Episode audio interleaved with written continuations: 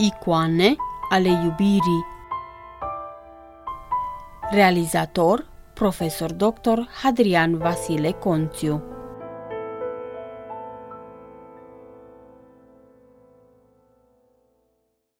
Dacă ești teolog, roagă-te cu adevărat.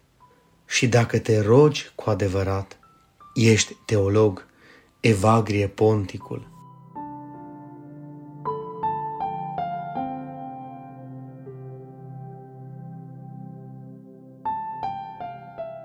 Bun găsit, stimați ascultători, vă spune Hadrian Conțiu de la microfonul Radio Renașterea. Am început săptămâna trecută o nouă serie de emisiuni în care am promis abordarea unei teme fundamentale, rugăciunea ca experiență a iubirii și a veșniciei. Vom continua astăzi să discutăm despre ceea ce Sfinții Părinți au numit leacul rugăciunii. Evagrie Ponticul spune că păcatul și patimile sunt forme de boală și rădăcină a tuturor bolilor, de aceea omul trebuie să-i ceară lui Dumnezeu iertarea și curățirea de ele. Rugăciunea fiind urcușul minții spre Dumnezeu, ea tămăduindu-l de patimile sale pe care le dezrădăcinează din ființa sa și le nimicește cu totul. Dacă ești teolog, ne spune Evagrie Ponticul în cuvântul despre rugăciune, Filocalia volumul 1, roagă-te cu adevărat. Și dacă te rogi cu adevărat, ești teolog. Virtutea tămăduitoare a rugăciunii se vădește deci în primul rând în izbăvirea de păcat, căci așa ne învață Sfântul Apostol Ioan, spunându-ne că păcatele ne-au fost iertate pentru numele Lui – 1 Ioan, capitolul 2, versetul 12. În timp ce păcatele sunt greșeli de moment, patimile arată stăruința în păcat și de aceea pentru tămăduirea lor este nevoie de o rugăciune neîncetată. Rugăciunea are puterea de a stinge păcatele și patimile cele mai ascunse și neștiute, pentru că ea cere ajutorul celui care vede într-o ascuns. Evanghelia după Matei, capitolul 6, versetul 18, care pătrunde inimile și rărunchii, Psalmul 7, versetul 9. Cel ce va duce la lumină pe cele ascunse ale întunericului și va vădi gândurile inimilor, 1 Corinteni, capitolul 4, versetul 5, și care are puterea de a nimici păcatul și de a pierde cu totul patimile. Odată cu patimile, rugăciunea pune pe fugă pe cei care sunt pricinuitorii lor, cei care tulbură sufletul și rănesc de moarte, pe diavol și duhurile cele rele, risipind urmările nefaste ale lucrărilor. Iar în această privință, rugăciunea lui Isus are o mare putere. Rugăciunea este așadar o experiență a vieții veșnice, ne spune Sfântul Sofronie Saharov. E viața lui Dumnezeu ajunsă să ardă în inima omului, preacuviosul părinte Daniel Sandu Tudor de la Rarău, respirație duhovnicească Sfântul Ioan de Kronstadt. Rugându-ne, respirăm Duhul Sfânt. Rugați-vă într Duhul Sfânt. Iuda, capitolul 1, versetul 20. Toate rugăciunile bisericii, ne spune Sfântul Ioan de Kronstadt, sunt respirație a Duhului Sfânt, văzduh duhovnicesc, și totodată lumină duhovnicească, foc duhovnicesc, mâncare duhovnicească și îmbrăcăminte duhovnicească. Rugăciunea este deci un dar al Duhului Sfânt, prin care omul primește de la Dumnezeu tot binele și se unește cu el. Duhul Sfânt conduce gândul și ne învață să ne rugăm la Dumnezeu, să lăudăm și să-L slăvim, Dumnezeu a trimis pe Duhul Fiului Său în mâinile noastre, care strigă, Ava, Părinte! Epistola Sfântului Apostol Pavel către Galateni, capitolul 4, versetul 6. Prin Duhul Sfânt, credinciosul primește darul rugăciunii inimii, care se face fără împrăștiere, în chip curat, curgând de la sine și neîncetat, spune Sfântul Siloan Atonitul, că rugăciunea inimii țâșnește fără osteneală, harul însuși săvârșește rugăciunea în inimă. Sfântul Duh îl îndeamnă pe om să se roage nu numai pentru a-L slăvi pe Dumnezeu sau a-i arăta nevoile sale, ci pentru a cere de la El mântuirea semenilor săi. Duhul Sfânt însuși îl mișcă să se roage, ca toți oamenii să se pocăiască, să cunoască pe Dumnezeu și să știe cât de milostiv este. Jean-Claude Larcher, Dumnezeu este iubire, mărturia Sfântului Siloana Tonitul, o carte tradusă din limba franceză de Marinela Bojin și apărută la editura Sofia, București, în anul 2003.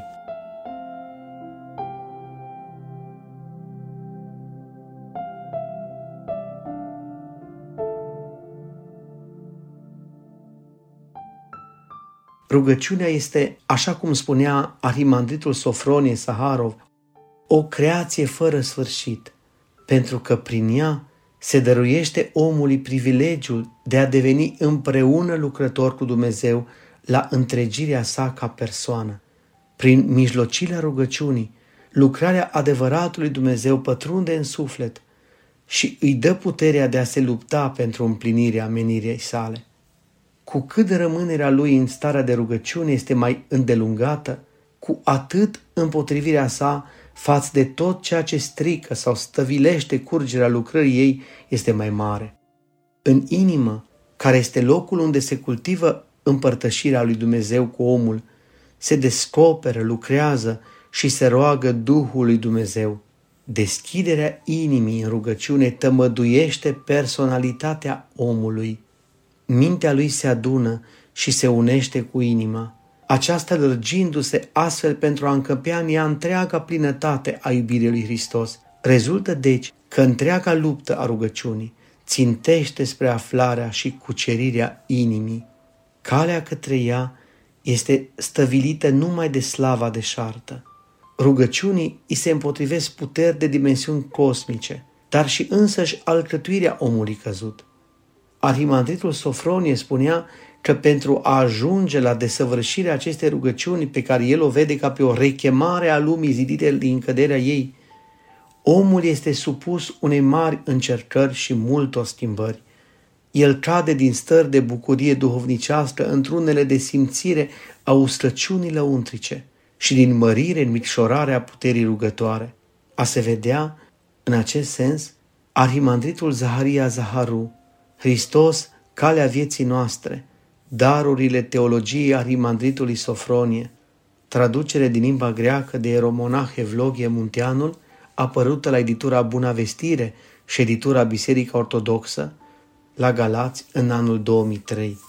Acest șir de trăiri și de stări prin care trece cel ce se roagă neîncetat și din inimă îi aduc acestuia în alta cunoaștere a căilor mântuirii și mai presus decât toate, neprețuita experiență a smereniei.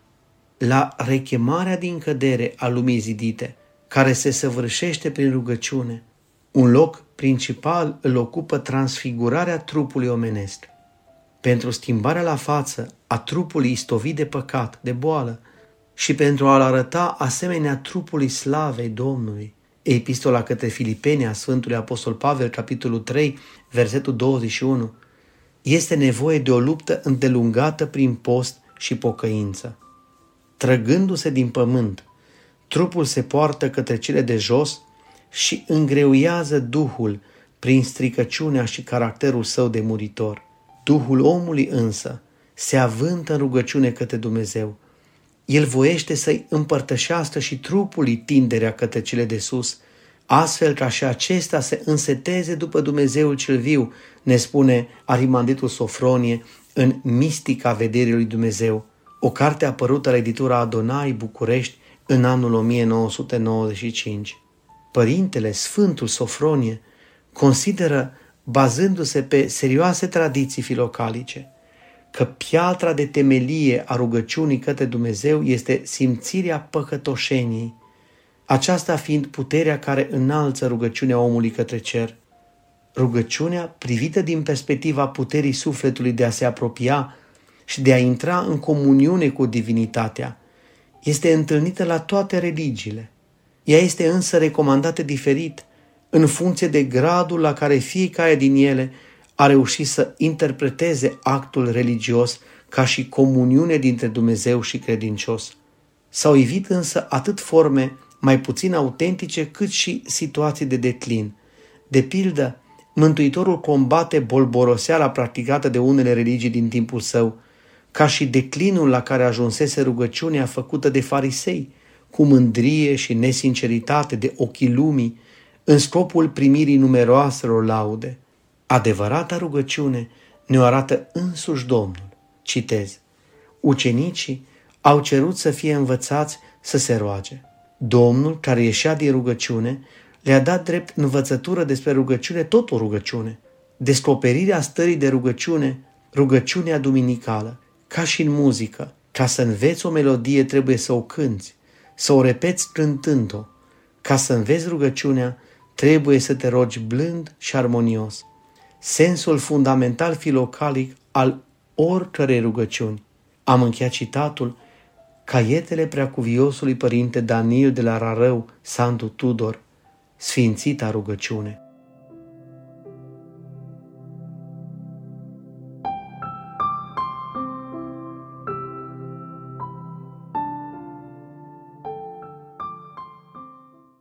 Spre deosebire de celelalte religii, rugăciunea pe care o rostesc creștinii este în duh și adevăr. Evanghelia după Ioan, capitolul 4, versetul 24. Ea se adresează Sfintei Treimi cu însăși participarea persoanelor ei.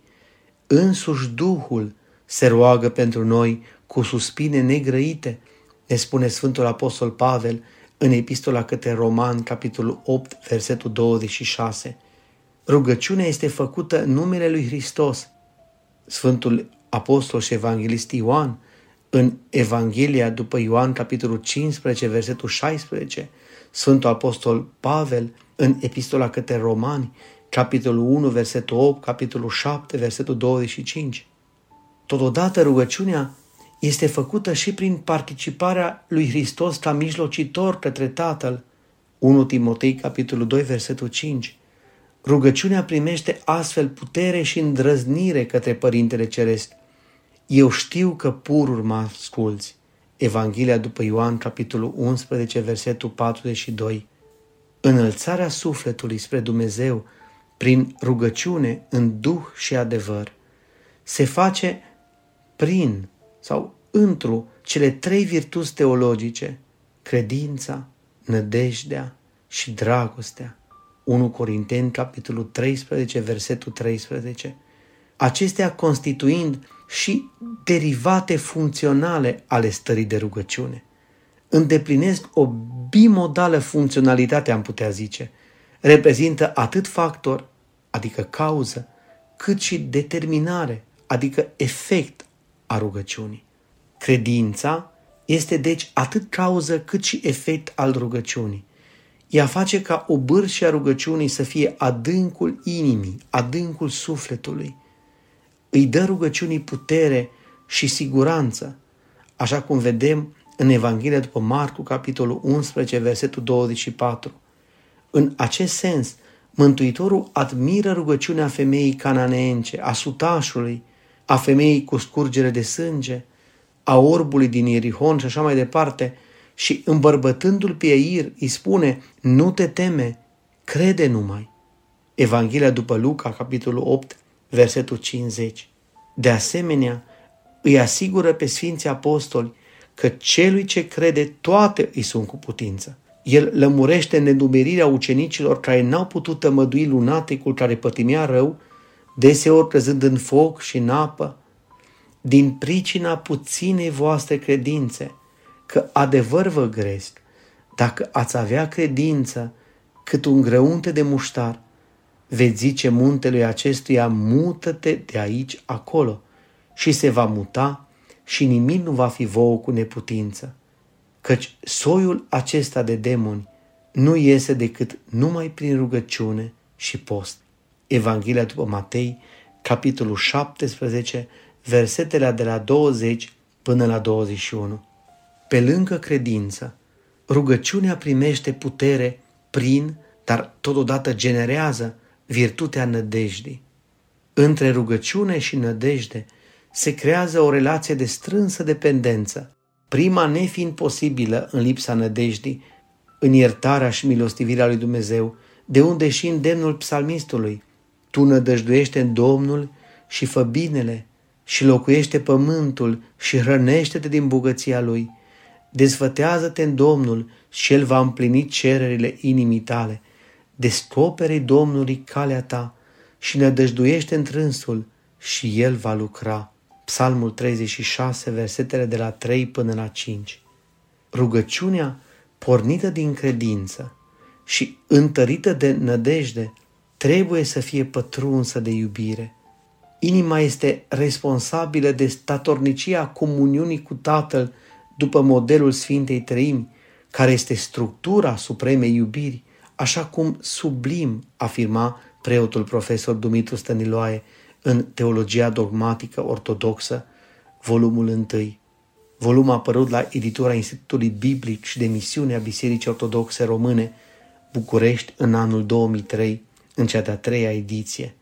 Cunoscând că iubirea desăvârșită alungă frica, 1 Ioan, capitolul 4, versetul 18, credinciosul intră în comuniune cu Părintele Său, făcând din rugăciune un act de adorare a măreției și frumuseții divine și în același timp mijlocul de înălțare în sferele înalte ale iubirii lui Dumnezeu.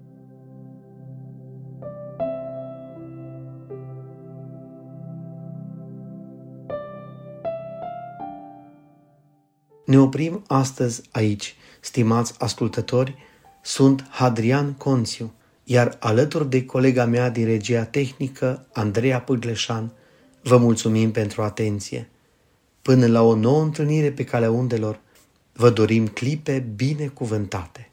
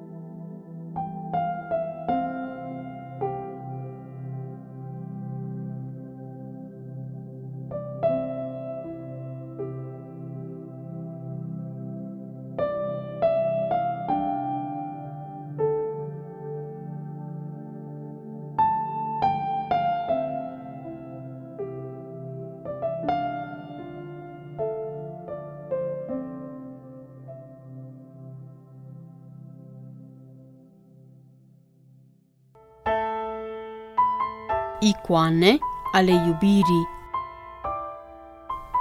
Realizator Profesor Dr. Hadrian Vasile Conțiu